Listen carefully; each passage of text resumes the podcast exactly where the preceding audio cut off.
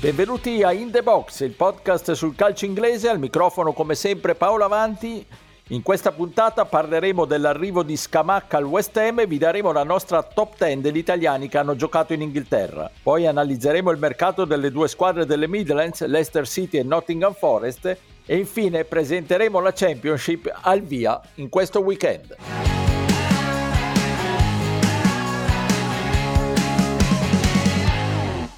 Hello West Ham fans, I'm very happy to be here and uh, come on your Heinz. Con queste parole Gianluca Scamacca si è presentato ai tifosi del West Ham e raggiunge così l'altro italiano della squadra, Angelo Ogbonna. Ma qual è la top 10 degli italiani in Inghilterra? Ne parliamo con i miei abituali compagni di viaggio, Stefano Cantalupi. Ciao Stefano. Ciao, bentrovati.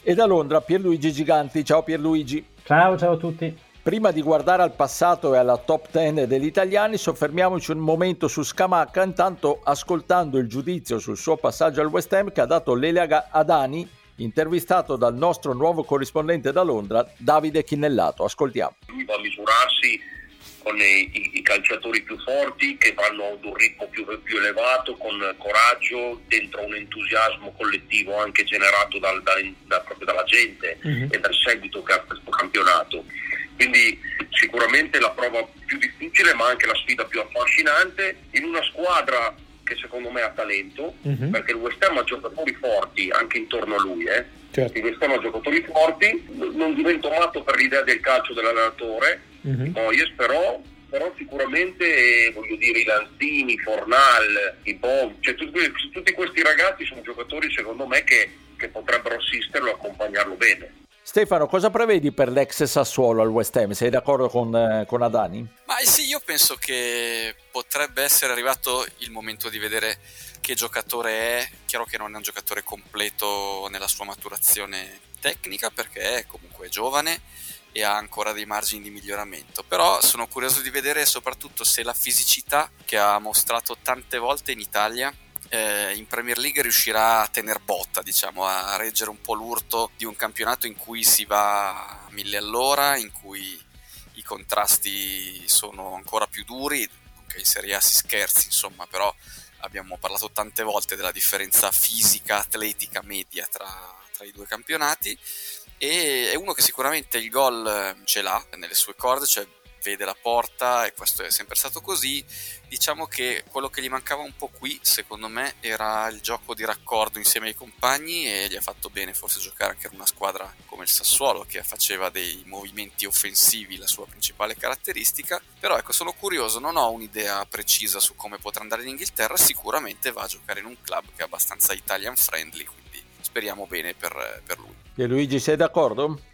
Sì, sono d'accordo, credo che sarà comunque complicato, non dovremmo attenderci un numero di reti mostruose, secondo me se arrivasse già nell'intorno del 10 credo che sarebbe un signor eh, campionato per uh, Scamacca. Sarà anche interessante vedere come lo utilizzerà Moyes perché non credo che possa giocare in coppia con Antonio, perlomeno non molte partite, però avrà a mio avviso palloni interessanti perché i trequartisti o i centrocampisti offensivi del West Ham sono giocatori di qualità che ti sanno dare i palloni giusti, parliamo di Bowen, di Lanzini, di Fornals e, e, e così via, per cui, e, e ovviamente di, di Ben Ramà, per cui mh, io mi attendo buone cose, ovviamente un periodo di ambientamento importante c'è da tenerlo in considerazione, ma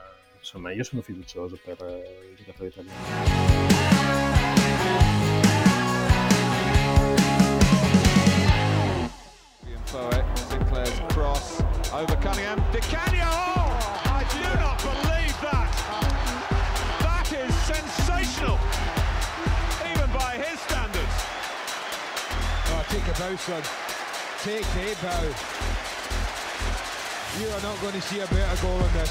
Great ball from Foy, even better ball from Sinclair. But that is just sensational. Il commento entusiasta di questo telecronista inglese di fronte a uno dei gol più belli messi a segno da Paolo Di Canio nella sua esperienza inglese ci introduce invece a questa parte del nostro podcast in cui cerchiamo di mettere, di creare un po' un ranking sui tanti italiani che hanno giocato negli anni in, in Inghilterra. Eh, Stefano, cominci tu? Allora sì, io ho fatto una top 10 e um, il criterio è un po' un mix, diciamo, tra quanto hanno reso, il valore del giocatore anche, diciamo, prima di, di andare a giocare in Premier League o dopo. E non è semplice, però parto col numero 10 che un po' per amicizia, un po' perché ci credo veramente, Giuseppe Rossi, che secondo me in Premier League avrebbe, avrebbe potuto fare molto di più se avesse giocato in uno United un pochino meno pieno di campioni e se poi fosse rimasto più alto. Poi metto al 9 Andrea Silenzi, un po' il, il precursore di tutta questa pattuglia di, di italiani. All'8 metto Maccarone, al 7 volevo mettere Ravanelli, al 6 Lombardo, al 5 metto Giorginio, alla posizione numero 4 metto Di Matteo, numero 3 metto Vialli, 2 di Cagno, 1 Zola. Ok, Pierluigi? Eh, devo dire che non, non, non essendoci messi d'accordo prima, purtroppo le prime quattro posizioni sono assolutamente identiche, perché anch'io Zola di Cagno e Vialli di Matteo. Secondo me Zola sta anni luce sopra tutti.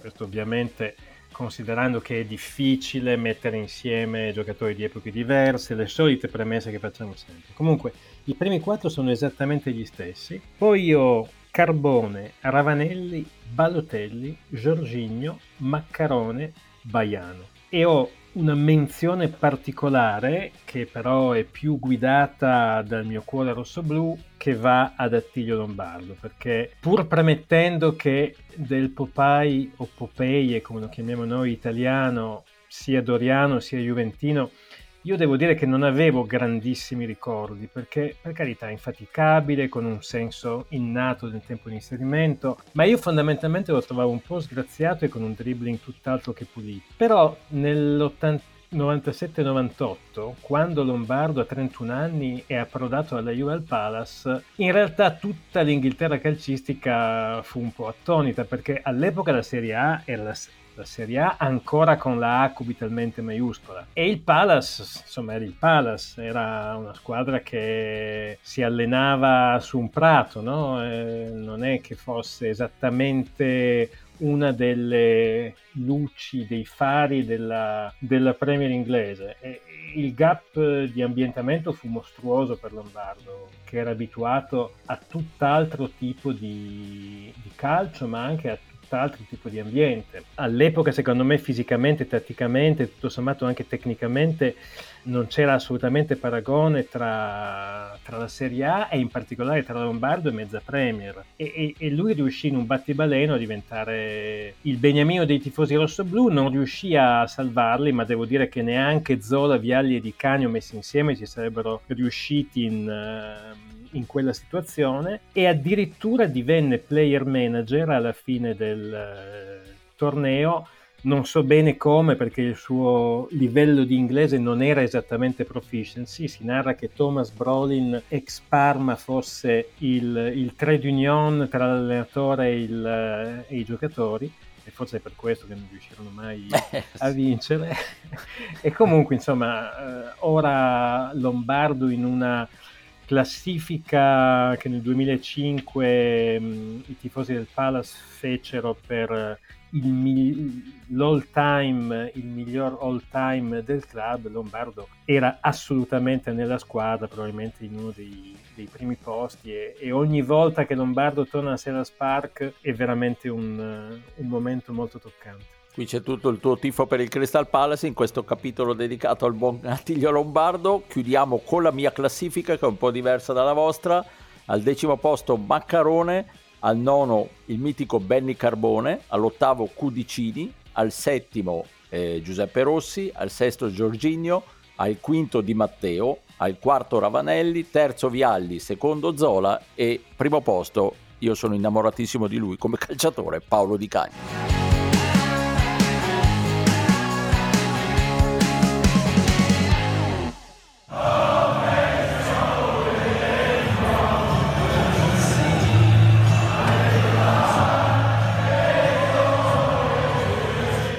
C'è una rivalità forte come in altre aree geografiche, ma indubbiamente quest'anno in Premier League ci sarà un derby piuttosto sentito, quello tra le due squadre delle Midlands, Nottingham Forest e Leicester City. Due realtà completamente diverse, una squadra ormai di vertice da tanti anni, l'altra una storica big del calcio inglese che è finalmente ritornata in Premier League dopo tanti anni nelle serie inferiori. Diverso è anche il clima che si respira eh, attorno a queste due squadre perché il Nottingham Forest sta facendo un ottimo mercato mentre il Leicester City è davvero fermo al palo finora. In questo momento non, non si registrano grandi colpi. Cominciamo con il Leicester City, a te Stefano. Veramente complicato andare a cercare dei giocatori anche associati al, al, all'Ester City, diciamo, per, per, il mercato, perché anche spulciando un po' tutti questi siti di transfer gossip, eh, diciamo, non è una piazza su cui si riesce facilmente ad avere un polso diretto della situazione, allora andando a vedere il lavoro dei colleghi, ma colleghi prestigiosi, insomma, da Sky, a BBC, a tutti quelli che si occupano di mercato, io faccio fatica a vedere dei nomi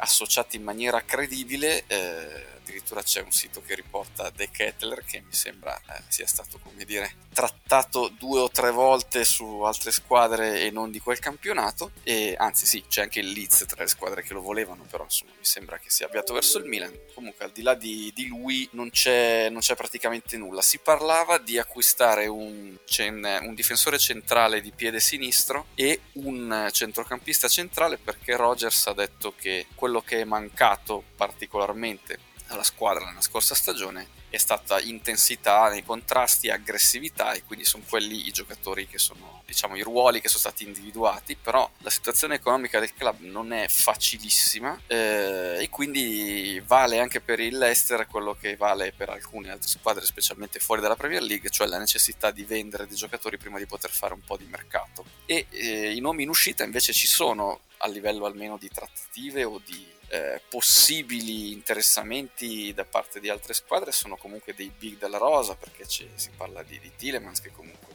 era ed è uno dei giocatori principali di questa squadra. C'è Fofana anche lui che potrebbe avere del, del mercato e ce l'ha sicuramente. Si tratta di capire che tipo di, di richiesta vuole il Leicester accetta comunque propone l'Ester per lui e poi c'è Soyuncu, difensore centrale, il turco che è un altro delle, delle colonne della squadra quindi proprio andando via lui a maggior ragione ci sarebbe la necessità di prendere altri giocatori. Per il resto è una squadra veramente immobile in questo momento dal punto di vista del mercato. Eh, Rogers quando ha parlato ha parlato di trattenere i core players e però anche di aggiungere qualità e per qualità in questo caso si intendeva proprio qualità fisica più che qualità tecnica. Finora siamo fermi lì, l'anno scorso secondo me hanno un po' sottoperformato perché la rosa secondo me non era male e poteva consentire alla squadra di arrivare un po' più vicina alle prime 5-6 posizioni, però ho l'impressione che eh, se non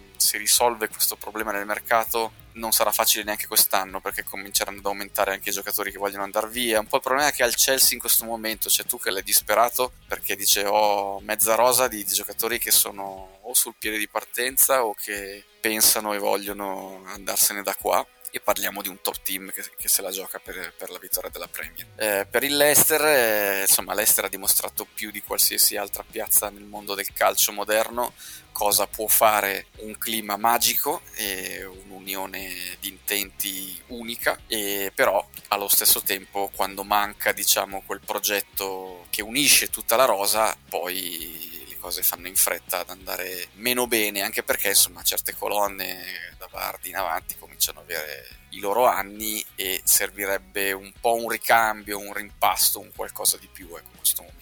Tra l'altro la cosa che accomuna queste due squadre oltre all'area geografica è, è, il fatto che sono due squadre che hanno firmato tra le più grandi imprese della storia del calcio, il Leicester col famoso titolo conquistato nell'anno di Ranieri e il Nottingham Forest con quelle seppur lontane mitiche due coppe campioni vinte da Brian Clough e il Nottingham Forest adesso vive sulle ali di un entusiasmo pazzesco perché la città ha ritrovato finalmente la Premier League ma sta facendo anche per Luigi un ottimo mercato. Eh sì, dopo 23 anni sono di nuovo in Premier e stanno comprando a destra e a sinistra, tant'è che sono addirittura 11 gli elementi che hanno ingaggiato finora nella finestra di mercato facendo alcuni nomi, in particolare i più importanti, credo che quello di maggior grido sia Avoni, che è arrivato ai tedeschi dell'Union Berlino, ha segnato 21 reti in 64 partite in Bundesliga, ma sono anche arrivati giocatori dalla Premier, perché comunque Nico Williams, terzino destro del Liverpool, è stato ingaggiato, due giocatori del Huddersfield che aveva battuto nella finale di Championship, cioè O'Brien e il terzino sinistro Toffolo, sono anche arrivati. Un bel acquisto è quello di Richards, il uh, giocatore del uh, Bayern uh, americano che va sulla corsia di sinistra e poi insomma ci sono ancora altri giocatori. Adesso non faccio la, la lista completa però è arrivato ad esempio anche il portiere eh, ex United Henderson che non aveva avuto particolarmente spazio in, uh, tra i Red Devils.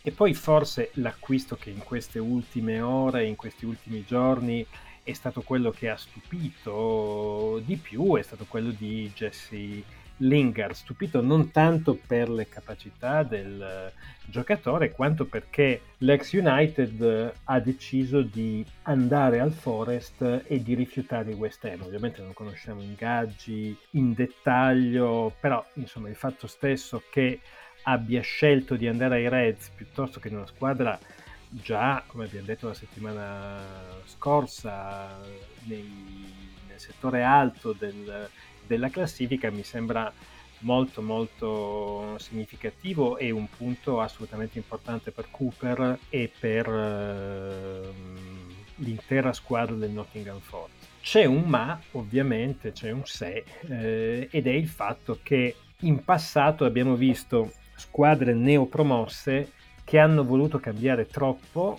mi ricordo il Fulham eh, tre anni fa, e che poi ne hanno pagato abbastanza duramente il prezzo, perché comunque inserire, è vero che il Forest doveva intervenire anche perché ci sono dei giocatori che erano in prestito, che non sono stati rinnovati, tipo Garner, tipo Spence che è andato agli Spurs, però è anche vero che riuscire a inserire 11 giocatori nuovi non sarà affatto semplice, sarà comunque una sfida non da poco per, ehm, per il tecnico mm, della squadra del, del, City Ground. È chiaro anche che c'è tutto l'entusiasmo, eccetera, eccetera, però insomma l'obiettivo della squadra sarà chiaramente quello di, di evitare la retrocessione, non penso che possa puntare eh, troppo più in su, anche se la storia del Brentford dell'anno scorso ci dice che un piazzamento magari attorno alla tredicesima o quattordicesima posizione ci potrebbe anche stare. Però appunto il Brentford, come ci insegni, è una squadra che ha cambiato pochissimo, ha mantenuto la struttura della squadra che è andata bene in Championship e sull'onda di, di quel tipo di gioco ha, si è confermata anche in Premier League. Anch'io ho gli stessi tuoi dubbi sul Nottingham Forest, ho paura che sia un mercato troppo rivoluzionario che poi un po' la paghino, staremo a vedere.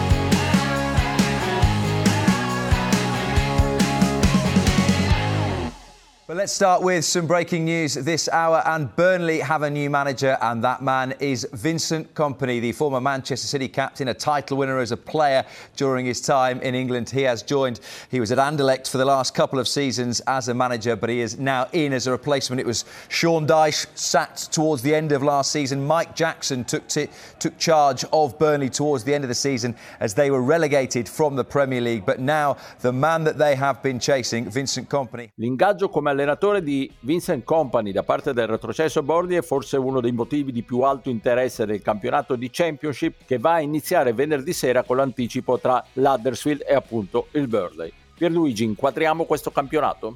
È dura, è dura Paolo, perché fare le carte alla Championship eh, è sempre davvero complicato. Io penso è storicamente che... impossibile. Sì, giusto? è impossibile. Io veramente penso che in, tra tutti i tornei europei sia veramente quello cui, il cui pronostico è più complicato perché ogni anno ci sono delle grosse sorprese e anche delle squadre che l'anno prima hanno fatto molto bene, che vanno in crisi e viceversa. Quindi provo a fare un po' le carte, soprattutto soffermandomi sulle squadre che dovrebbero mh, puntare alla promozione. In realtà qualche tratto comune si può trovare, nel senso che in linea di massima almeno due delle tre retrocesse dalla Premier tendono a far bene. A mio avviso l'impressione che ho è che Watford e Norwich abbiano le carte in regola per puntare alla promozione.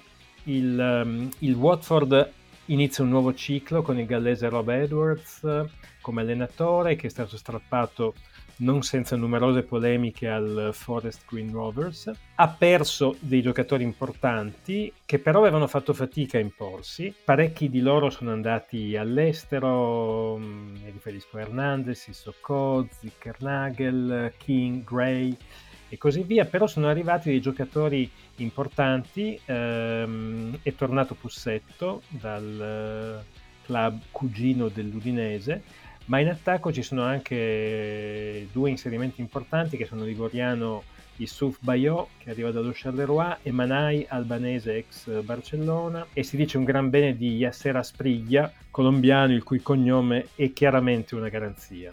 Quindi Watford lo mettiamo tra le papabili così come il Norwich Dean Smith riconfermato in panchina avrà una stagione intera dall'inizio della stagione per poter portare la sua esperienza, lui è già venuto su con eh, l'Aston Villa, sono partiti alcuni giocatori che anche qua non avevano reso un granché, Durmic, eh, Plaqueta, Zolis, sono arrivati due elementi interessanti, Sara dal San Paolo e Hayden eh, dal eh, Newcastle, quindi penso che anche loro possano far bene.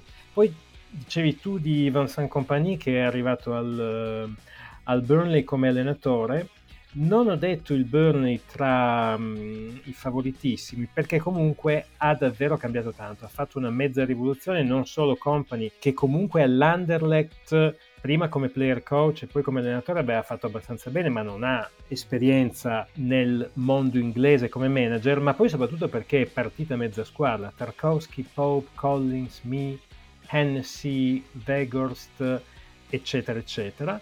Eh, è notizia proprio recente quella di McNeil, che anche lui è andato all'Everton, potrebbe rimanere Cornet, però sono arrivati anche qua degli elementi interessanti, giovani, due eh, promettenti giocatori in arrivo dalle giovanili di altre squadre, cioè Harwood Valleys del City, un centrale, e l'esterno sinistro olandese Madsen eh, del Chelsea, oltre al portiere Muric, che anche lui era nel, eh, nell'ambito del, eh, del, Manchester City. Burnley, diciamo, un gradino leggermente sotto le, le prime due e poi ci sono le squadre che l'anno scorso avevano fatto abbastanza bene e che dovrebbero in linea di massima riproporsi. Senza dubbio il Middlesbrough che è arrivato settimo, quindi a un passo dai playoff, avrà il vantaggio di poter contare su Chris Wilder dall'inizio, l'anno scorso era arrivato soltanto a novembre, e anche qui pochi innesti ma di qualità, Steffen portiere in prestito dal City, lo so che nel, in FA Cup non si è esattamente messo in mostra, ma comunque un giocatore che secondo me a livello di Championship può far bene. È arrivato Giles dal Wolverhampton e Lenihan dal Blackburn. Sheffield United, altra squadra che penso possa far bene, non ha cambiato molto, eh, però ha preso due elementi interessanti, uno promettente, Doyle del City, e un altro molto esperto che è Clark del Newcastle.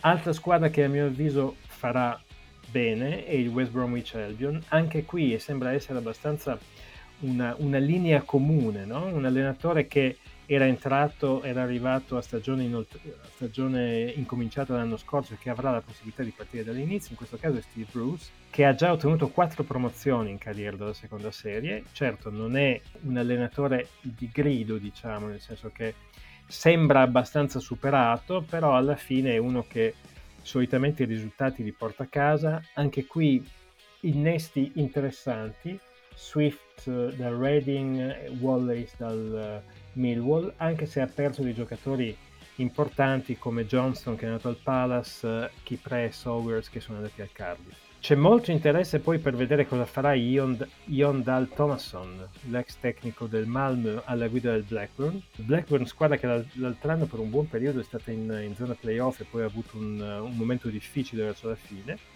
E poi lasciando un po' le squadre di primissimo piano, mi piaceva soffermarmi un attimo sul Birmingham, perché qua c'è una storia abbastanza interessante, nel senso che è prossimo a, a andare in porto un cambio di proprietà abbastanza strano, perché mh, stanno entrando almeno con il 22% delle azioni, un business, businessman inglese che si chiama Paul Richardson e addirittura niente proprio di meno che Maxi Lopez, l'ex attaccante di Barcellona, Catania, Milan, Samp, Chievo, Torino, Udinese, Crotone, San Benedettese, insomma ha giocato in mezzo mondo anche nel mio amato Vasco da Gama e insomma mi sembra un po' strano che Maxi Lopez voglia essere uno dei due eh, azionisti di maggioranza del, del, Birmingham, però insomma conoscendo il personaggio nulla stupisce. Sta di fatto che comunque il Birmingham non è una squadra semplice perché perde 500.000 sterline al mese e ha bisogno di 8 milioni di sterline per riparare lo stadio. Quindi il rischio per chiunque lo vada a rilevare è abbastanza importante. Chiudo perché non vorrei fare un monologo troppo lungo, ehm, andando a nominare un altro due o tre squadre che secondo me potrebbero essere le sorprese quest'anno. Uno è Stock City con O'Neill confermato in panchina e l'altra squadra che secondo me sarà una sorpresa è il QPR che ha quest'anno in panchina l'ex assistente di Gerard sia ai Rangers sia all'Aston Villa, cioè Michael Bill. E poi una nobile decaduta che finalmente ritorna in Championship è il Sunderland. C'è già una grande attesa per il derby del nord-est con il Boro, magari in attesa di sfidare la formazione che ormai di vertice della zona, cioè il, il Newcastle, anche se credo che sia un pochino prematuro pensare che il Sunderland possa già lottare per le prime piazze, ma almeno un buon centro classifica dovrebbero riuscire a ottenerlo. Stefano, dopo questa approfondita presentazione di Pierluigi, io eh, appena stacco da questa registrazione vado a vedere subito dove comprare i biglietti per andare a vedere un po' di partite, perché viene subito voglia, no? Io andrò a vedere forse il Birmingham, perché c'è il fratello di, di Bellingham eh sì, C'è giusto, Job Bellingham, giusto. 16 anni, e sicuramente non ci sarà Icardi, ecco, questo mi sembra... Questo poco ma sicuro. poterlo dare per scontato. No, poi devo assolutamente andare a vedere il Luton Town perché l'anno scorso hanno sfiorato addirittura la finale di Wembley, ma fin qui niente di strano. La cosa che mi colpiva leggendo anch'io un po' di presentazioni, di, di, di preview, di di, di, tutto questo è che sono sei anni che migliorano il piazzamento dell'anno precedente. Quindi, Beh, francamente, una migliorare una semifinale playoff eh, di Championship la vedo molto complicata. Però, insomma, non, chissà se sono in, in striscia, diciamo, quindi è giusto comunque continuare a dargli un'occhiata. Io credo che si possa guadagnare un posto nei playoff, anche una almeno tra Huddersfield e Sheffield United che l'anno scorso sono, ha dimostrato comunque di essere abbastanza equipaggiate, però la corsa ai playoff veramente è, è un terno all'otto, come, come, si diceva, e quindi è veramente molto complicato da, da, da, capire. Poi guardavo che effettivamente l'anno scorso, invece, guardando le zone basse, per dire il Reading ha fatto tutta la stagione al più o meno ridosso della ventunesima posizione e appena diciamo sopra le squadre che sono retrocesse gli è andata bene che il Derby ha avuto la penalizzazione che ha avuto perché altrimenti sarebbe arrivato davanti e gli è andata bene anche che eh, dietro le tre squadre retrocesse diciamo si sono avviate alla retrocessione parecchio, parecchio in fretta. Quindi per Ins è stato non dico facile ma insomma abbastanza agevole mantenere il posto al caldo chiudo il mio molto più breve escurso, insomma per Luigi ha già assolutamente approfondito bene tutto quanto, dicendo che io sono molto curioso invece di vedere Company, eh, non che lui non sia curioso, ma sono, sono più curioso di lui, perché è vero che la squadra è completamente rinnovata e non c'entra forse più niente col vecchio Barley versione Dice, diciamo che per tanti anni siamo stati abituati a vedere, ma a me Company, per quel poco che si è visto anche dal campionato belga, insomma da, dalle sue prime esperienze da allenatore, non lo so, è uno che me lo raccontavano quando era ancora all'Anderlecht da giocatore, come uno nato per fare l'allenatore, prima ancora che il difensore centrale, poi ha fatto il difensore centrale e l'ha fatto, diciamo, discretamente bene però è proprio il tipo di giocatore che unisce secondo me preparazione, testa e leadership da ex calciatore fresco, quindi non eh, lontano da quelli che stanno ancora giocando a livello di età e non lo so, vediamo cosa, cosa combina col Barley, ma non li darei già fuori dalla, dalla corsa per salire subito. No, no, assolutamente. Bene, bene, eh, gustiamoci anche quest'anno il bellissimo campionato di Championship, a volte anche più bello se possibile della Premier League. E vi diamo appuntamento alla prossima settimana. Un saluto a Stefano Cantalupi, ciao Stefano. Ciao a tutti, alla prossima. E al londinese Pierluigi Giganti, ciao Pierluigi. Ciao, alla settimana prossima.